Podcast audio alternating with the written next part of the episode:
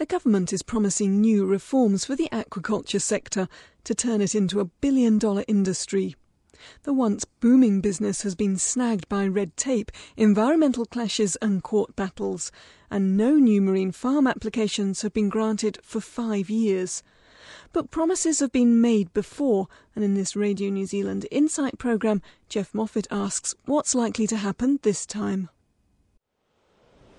I'm looking out in Pelorus Sound at mussel farms which stretch over many bays in the most intensive aquaculture area of New Zealand. The Sounds is one of those coastal areas which could see more development if there are reforms allowing it. Since mussel farming began in this region in the nineteen sixties, aquaculture has boomed and then stuttered and stagnated. Reforms have been tried before but have failed to untangle regional council regulations and environmental hurdles. Legal battles over entitlement to coastal space have cost millions of dollars. Some farm applications have been tied up for a decade, and many marine farmers have sold up in disgust. But now there are proposed new reforms, and although the exact details are yet to be seen, they're promising to more than triple the value of this industry. Huge export earnings are beckoning, using New Zealand's relatively clean coastal waters like this to help meet the boom in global demand for seafood. It's six years since the two thousand four reforms. The moratorium kicked off in two thousand, two thousand one. Basically, I mean, it's a bit of a cliche, but it's a lost decade. Mike Burrell, the chief executive of the industry body Aquaculture New Zealand, says the national-led government appears to have the will to make the changes for which marine farmers are crying out. They want a simpler farm application process, more certainty for farm leases, and the chance to experiment with new species. The government has welcomed a report by a technical advisory group, or TAG, which recommends regulatory changes, encouraging the creation of dedicated aquaculture zones by regional councils, and possibly even allowing ministerial intervention to provide this space. One proposal is to remove the current prohibition on aquaculture outside strictly defined regional coastal areas. But already the environmental lobby is sounding the alarm. How are we going to be able to stop it? It's like a, it's like a giant steamroller that's about to be unleashed on the Sounds. And I'm telling you, mate, we don't have a hope in how to stop it. Pete Beech from the Guardians of the Marlborough Sounds watchdog group says the pressure is on for more salmon farming in the Sounds. Potential new reforms, he says, will open the floodgates. But Mike Burrell from Aquaculture New Zealand is worried that what he calls extreme views will derail potential reforms. And my fear is that the, for rhetorical reasons, people will pick, will go into their corners and come out with a whole lot of rhetoric, which is quite, well, it's extreme. You know, it's it's it's it's it's, it's setting things off to a real extreme. And so we've already heard some comments about the industry growing, needing four times the space and all this kind of stuff. I mean, that's rhetoric. That's not true. Um, the industry doesn't need that amount of space, and there isn't that amount of inshore space anyway. Even if we wanted it, it's not there.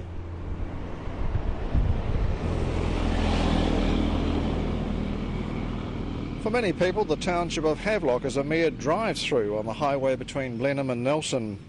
But this community, perched at the entrance to Kenepuru and Pelorus Sound, proudly calls itself the green shell mussel capital of the world. Havelock can indeed lay claims as the birthplace of the mussel farming industry, and some of its early pioneers are still here. They would just point at us and make, make fun of, it, of us when we first started. It wasn't long before they started to see the potential and got into it themselves. Clem Mellish and wife Pym were among the Marlborough Sounds mussel farming pioneers in the nineteen seventies. They were simpler days: find a space and apply for a permit. It was the start of mum and dad marine farming, and the pioneers had to make it up as they went along. Very hard on the back, because everything was done over the side of the boat. We had, when we first started, we really didn't have any lifting gear either. It wasn't long before we had little winch-operated davits, but um, but everything was hoisted up with a boat hook and tied onto the side of the boat. And in rough weather, that was pretty, pretty tough going.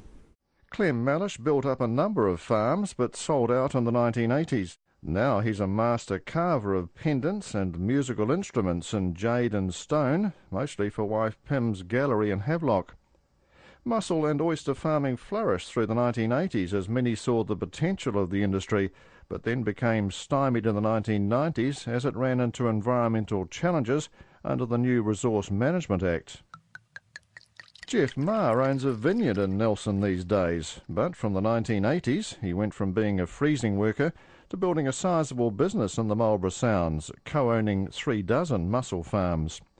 He says his real problems began after the R M A was introduced in nineteen ninety-one, and he began battling environmental objections at council hearings and in the Environment Court. As long as somebody didn't want it to happen, for very little cost, they can create you a massive cost structure.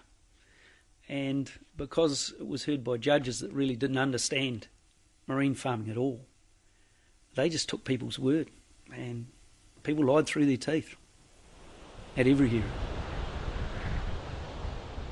For twenty-five years or more, Golden Bay environmentalist Alan Vaughan has been a thorn in the side of the aquaculture industry. He says he's never been against marine farming per se. He says he just wanted to protect the renowned Golden Bay shoreline for all to enjoy. I just felt that a line of demarcation needed to be drawn officially, inside of which the rights of local residents to have full access, unimpeded, to their beaches and to row their boats and to take the little motorboats out and catch fish uh, should be sacrosanct. And that was my aim all the way along. As interest in the marine farming industry boomed, the government stepped in with moratoriums to put aquaculture applications on hold in the nineteen eighties and nineties, and then for another two years from two thousand one. In two thousand four, the government announced what it called breakthrough reforms, requiring regional councils to identify and zone aquaculture management areas. But Keith Palmer, the chief executive of Nelson-based Wakatūān Corporation, a diversified Māori-owned company with large interests in aquaculture, says the process failed. He says it was too expensive and complex for councils. They've got no incentive under the A M A Act. The councils were to create water space, but it was impossible to do because how could they spend money that little old lady wanted to spend on a footpath so that she could get down to the library in a wheelchair and take the money and spend it to create water space for the capitalists? It just was never going to work. It was ridiculous.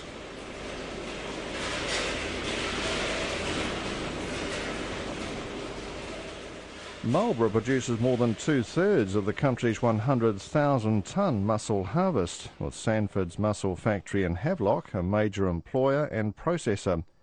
In Marlborough, six hundred marine farms occupy about three thousand hectares of the sounds. All but a dozen or two are in the Kenepuru and Pelorus Sounds. Graham Coates from the Marine Farming Association says the Marlborough District Council has led the way in New Zealand aquaculture after recognising the economic value of mussel farming. It was the first regional council to create a coastal plan allowing aquaculture spaces. What Marlborough did is said, hey, this is just another activity in the coastal marine zone. Let's plan for it like you do every in for any other activity on land or in sea, and make rules, and people can apply, and the rules will be tested, and but they will establish themselves and people will get on with it. The difference between that and the other regions of New Zealand is they didn't embrace on either consideration of aquaculture happening in their areas, or they did it in such a haphazard way that uh, applicants could walk through their plan.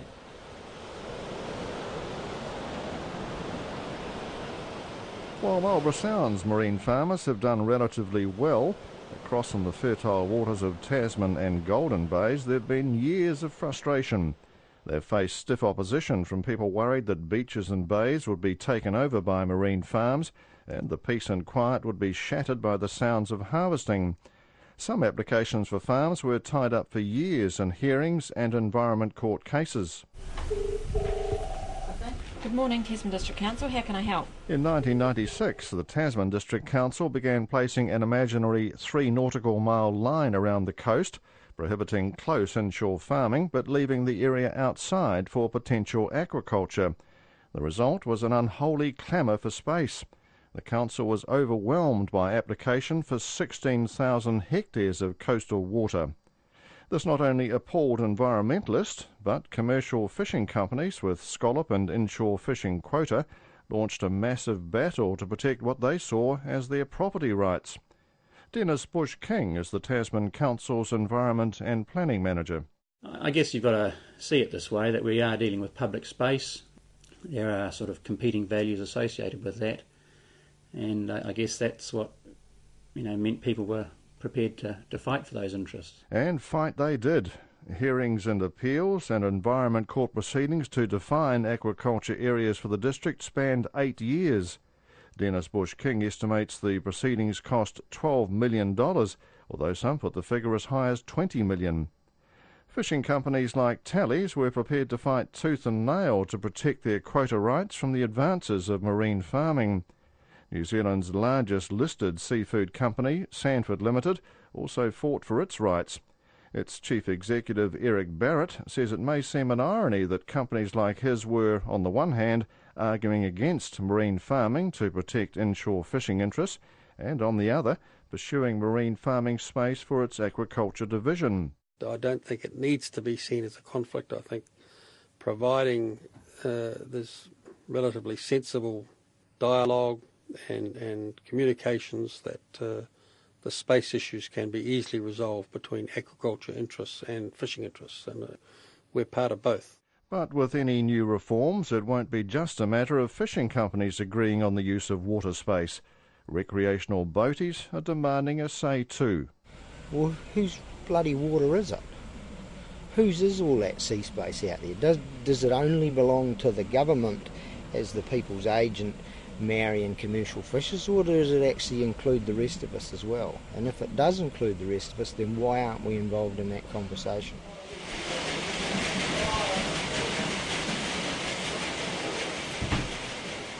Nelson orchardist Jeff Rolling is in the middle of the apple harvest. He's also president of the New Zealand Recreational Fishing Council, which he says speaks for hundreds of thousands of boaties.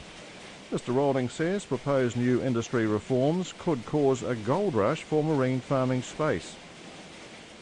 I'm yet to be convinced that there's anything in there that, that stops a gold rush occurring. So, you know, although the present economic climate, that won't occur in the short term, but it doesn't mean that if the framework isn't there that allows that kind of gold rush stuff to take place, that it could occur.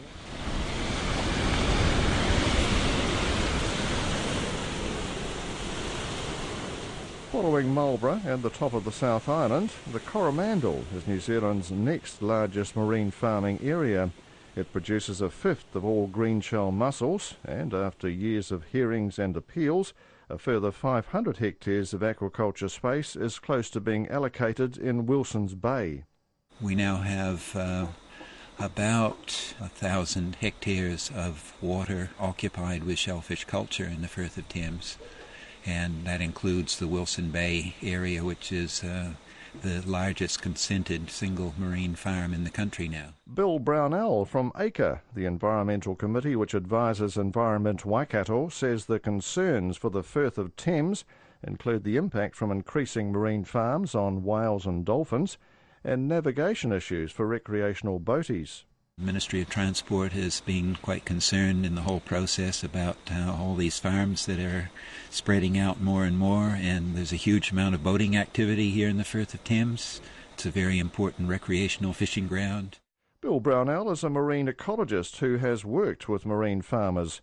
He says he's not anti-aquaculture, but he's concerned about what he describes as the industrialisation of the Firth of Thames if further development takes place, especially if finfish farming is allowed.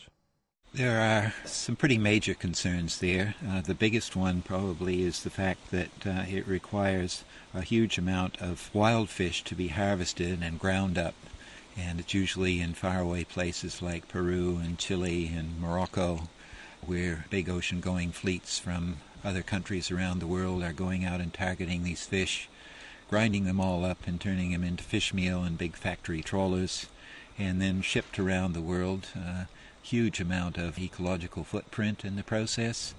And even if you're only using ten to fifteen percent of uh, fish meal in your artificial diets, it represents not only a very unsustainable way of fishing and utilizing that food, but it's also cutting down on an important step in the whole food chain. Allowing more caged fish farming in New Zealand seems likely to trigger a clash between the industry and environmentalists.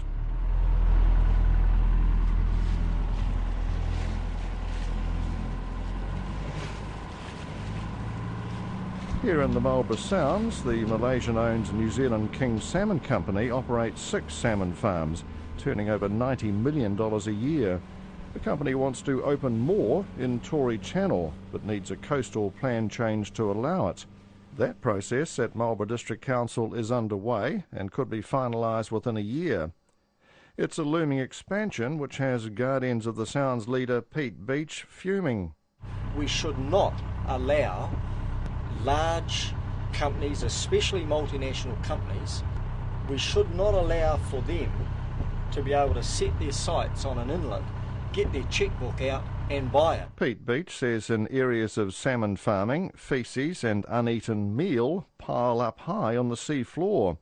However, Mark Gillard from the Salmon Farming Association says Marlborough salmon farming has a tiny environmental footprint. We do have an effect on the seabed. It's very limited in extent. It's, it's limited to tens of metres from the edges of the cages. And like I say, it's recoverable. Paul Steer, the Chief Executive of New Zealand King Salmon for fifteen years until his retirement last year, says New Zealand is the world's major producer of Chinook salmon and any expansion must be carefully managed to preserve hard-won, high-value markets overseas. I think there is a huge potential available, provided it's done sensibly and provided it builds on that cachet of New Zealand's uh, uh, food safety, uh, cleanliness and smartness. At the Plant and Food Research Facility in Nelson, scientist Alistair Gerrard shows where tank trials to grow butterfish are underway. It's their second year of trialling the species for four companies. They have a number of attributes that are really interesting. They're very placid, they're very sociable in a lot of ways, they don't have a lot of predation. Things like While the trials of butterfish are in the early stages, another research agency, NIWA, says kingfish is ready to be farmed immediately. The National Institute for Water and Atmospheric Research has been working for eight or nine years to develop kingfish and hāpoka or groper. NIWA believes these species can deliver the lion's share of a one billion dollars aquaculture industry. NIWA's General Manager Strategy, Doctor Bryce Cooper, says if reforms allow, a start could be made straight away on farming kingfish and hāpoka could follow in two years. There's great potential to grow a lot of kingfish in New Zealand, particularly in the northern waters from, say, around Bay of Plenty north. They like that warmer water. You know, with returns around a million dollars or so per hectare, clearly with one hundred hectares you could have a one hundred million dollar industry. But what you do need to look at is at the market end as well. While kingfish would have to be grown in warmer waters, Doctor Cooper says hāpoka could potentially be farmed in the cooler Marlborough Sounds. Trials on behalf of Sealord have been held in Wellington Harbour. For one of Coromandel's largest mussel farmers, Peter Vitasevich, kingfish farming is an exciting prospect. For that to happen, though, Environment Waikato would have to make a coastal plan change, allowing the species to be farmed. Mr Vitasevich, the chairman of Aquaculture New Zealand, says the current rules around the country allowing only mussels, oysters and salmon to be farmed makes no sense. The hurdles to, to get over those barriers to change a species have been huge. This first was muted in two thousand four, two thousand five, and that was five or six years ago. You know, we've done a lot of work with Environment Waikato. They've uh, probably done the best they could, but they have been hamstrung. And it'll probably be another four or five years before a fish is able to get into the water. So you might as well say it's taken ten years uh, for someone to get a an idea to do something, and before they can even put a trial in the water. While Peter Vitasevich is eyeing up kingfish, Sanford wants commercial trout farming. The Managing Director Eric Barrett says existing mussel farms as far north as the Marlborough Sounds could be converted for sea trout. While he and others are hoping new reforms will open the way for new species, the greenshell mussel remains the king of aquaculture for the time being, worth about two-thirds of the industry's value. So what is its potential for growth? Um, this is part of the nursery where we're holding the speck before it goes out into the, into the outside nursery. Henry Caspar has been with the independent Nelson-based researcher, the Cawthron Institute, for thirty years and has played a leading role in developing mussel spat, or juvenile mussel, to replace wild spat. Doctor Caspar says selective breeding has produced a superior shellfish, and that's the key to expanding export markets and higher returns. Coming from the selective breeding program, grow faster than wild mussels. They are more uniform, uh, they are a lot more predictable, they're all exactly the same age, each cohort, and so um, not only should they be more productive, but they should also be easier and more cost effective to process.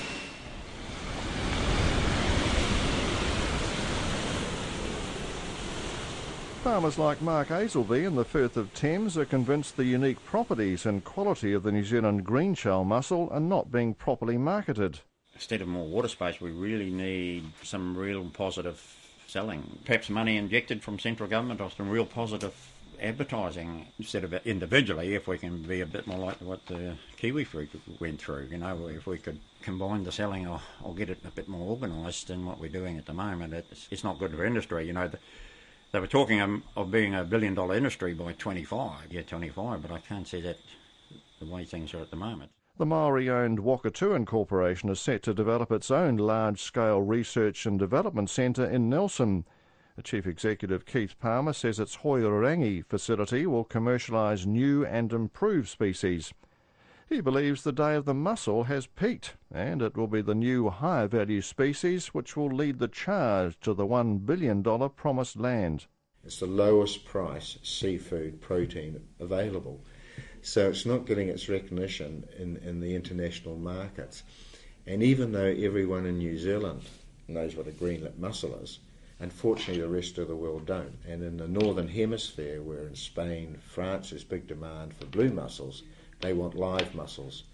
Now we can export live crayfish because of value, that's worth seventy dollars a kilo, but you can't afford to export live mussels, which are only worth, when they come out of the water, fifty cents a kilo.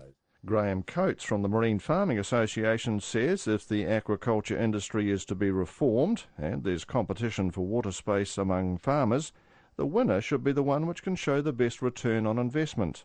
In the end, the government needs to say, if it's batting for New Zealand, what is giving us the best economic returns for this area? It's what happens on land, and it, for some reason we're sort of saying it can't happen on sea, but I think my reading is this government is, is about development and about taking away roadblocks. Whatever the final reforms, the industry will continue to face a battle with other users demanding a share of coastal water space. One industry response has been to look to farm further out to sea. Massive farms of three thousand hectares and more have already been allocated off the coasts of Bay of Plenty, Hawke's Bay and Canterbury. However, Mike Burrell from Aquaculture New Zealand says farming in deeper, rougher seas is a technical challenge that's still to be overcome. It will take a bit of time, just as mussel farming did and just as salmon farming did. I mean, salmon farming basically took a decade and a half before it grew up and got to a point where it was um, it was viable. And that's exactly the same, I think, with offshore farming. The other thing that's important there, I think, is the engineering and the technology side of it and the R and D. And one of the things that we've signalled to government is we think that's one of three areas where, you know, we should be working together to speed up that process. In any winning reform package, farmers will also be looking for more certainty of farm lease renewals. Coromandel farmer Peter Vitasevich says there's currently no encouragement to invest because farmers can have no faith that their farm permits will be extended. Yeah, unfortunately under the R M A there's no provision for a renewal of a consent. You have to apply and reapply and go through the process, and it's just like applying for a new marine farm, which is crazy. The key is having an efficient and cost-effective renewal process, so that's what we're looking for out of the new legislative reviews. Many marine farmers want licences of up to thirty-five years. Opponents say that's effectively privatising public water space. Jeff Rowling from the New Zealand Recreational Fishing Council says the issue will create a huge debate. There's some people in the marine farming industry that do have a conscience, but there are also some corporate structures that perhaps don't have quite the same amount of conscience when it comes to public access. we don't want to see all of our sheltered bays turned into marine farms, and I, and I don't think that the genuine marine farmers want to be uh, seen to be the people that have taken over all of the sheltered bays around the countryside either. Whoever you talk to about the future of aquaculture, the word balance is mentioned. The balance between the rights of marine farmers and existing commercial fishermen with quota rights, the balance between economic benefit and environmental impacts. Peter Vitasevich believes the economic argument is often overlooked. Places like Havelock, Kyo and Coromandel, you know, where we're farming, those school roles are improving. There's people coming back to those regions to be involved in the aquaculture industry because they can actually build a career around it. There's that side of it, but also there is economic development for New Zealand. Late last year, the Fisheries Minister Phil Heatley said he would be seeking Cabinet approval for aquaculture reforms early this year. So far, there's no word on timing or content, although some announcement is possible this month. Veteran Golden Bay environmental campaigner Alan Vaughan believes that whatever the final shape of reforms, there'll be a public outcry against any move to expand marine farming. There'll be too much opposition. One way or another, there'll be too much opposition against it from the public. And everything will be challenged. It'll be another round after round after round of challenge, challenge, challenge and appeal. By, by whom? Well, those people that are already using the space for fin fishing and for scallops and things like that, they aren't going to take that lightly if they lose that space. Golden Bay marine farmer Bill Wallace, who says he applied to the Tasman District Council in the nineties for a farm extension and has been waiting ever since, is sceptical about the impact of any reforms. Our application in front of the T D C is for two hundred and forty lines in a strip seven hundred metres further off from the existing block of farms. That is our group's interest here. Is that going to happen? Possibly not in my lifetime. But Mike Burrell from Aquaculture New Zealand says he's hopeful a billion dollar industry could finally be in sight. Basically, the industry can't grow at anywhere near the rate to keep up with international demand and with our competitors under the current system. We don't have the the flexibility to be able to modify the farm so that we can have a different mix of species to meet demand, and we don't have the ability to be able to release new space in a timely manner. This, this year is absolutely critical for the industry to get it right. That's Mike Burrell from Aquaculture New Zealand, ending that Radio New Zealand Insight programme by Geoff Moffat. Technical production was by William Saunders, and it was produced by Sue Ingram.